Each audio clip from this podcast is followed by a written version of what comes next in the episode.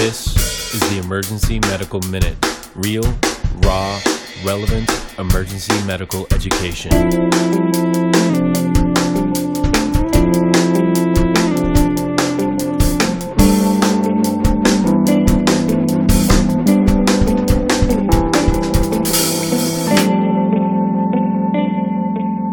Please enjoy the show. So, continuing my theme of medical minutes on things that might simplify our practice or things we might not actually have to do, I wanted to talk about uh, RhoGAM. So, uh, RhoGAM is a practice that we we uh, uh, use widely. So, our practice is when we see somebody with threatened miscarriage, first trimester, uh, might be bleeding or maybe even just spotting.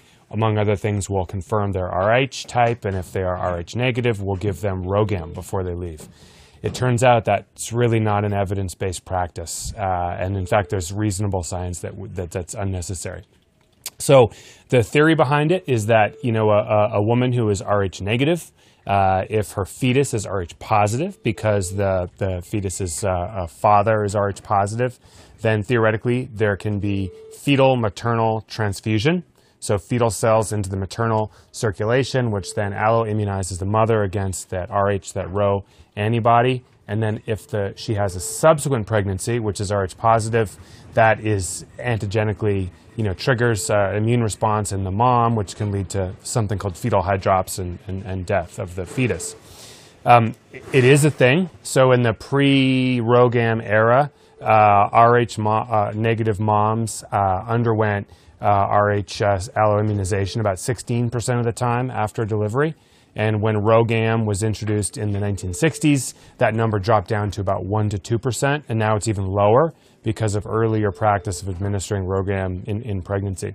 But interestingly, it turns out, although there is evidence that that happens in the setting of the massive exchanges of blood that occur during delivery, there's really no evidence that in the micro exchanges of theoretical blood that occur during a, a even a surgical procedure in the early trimesters that that leads to alloimmunization. So the the fetal circulation of a 10 week fetus is you know way under 1 cc of blood. I mean we're talking about incredibly small volumes of blood that would even be available for maternal fetal or fetal maternal uh, transfusion and there's really no clinical evidence that it's a thing.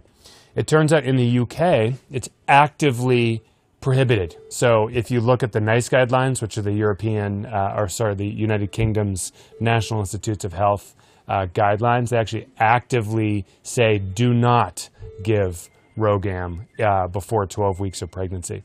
If you look at the ACOG guidelines in our country, uh, there are no level A recommendations regarding this. There is a level C recommendation to consider or give it uh, during uh, first trimester miscarriage.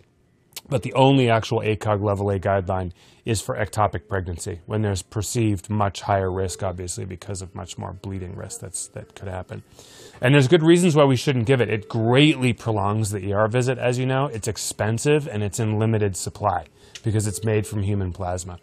So ultimately, at the end of the day, most emergency physicians, I think, we we just like to swim with the stream. You know, we don't like to salmon up the river, kind of, if you will, against against everybody else. So a lot of our practice, I think, just is, is habit around this. And then I'm sort of actively working with our OB colleagues to try to get some kind of consensus so we might, moving forward, be able to stop doing this routinely.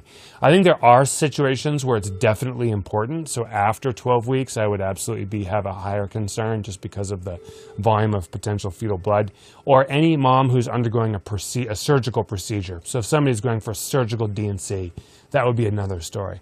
But in the vaginal bleeder spotter, I, I my own practice is I, I don't check it. So that's the medical minute. Let's have a good day. Thanks, guys.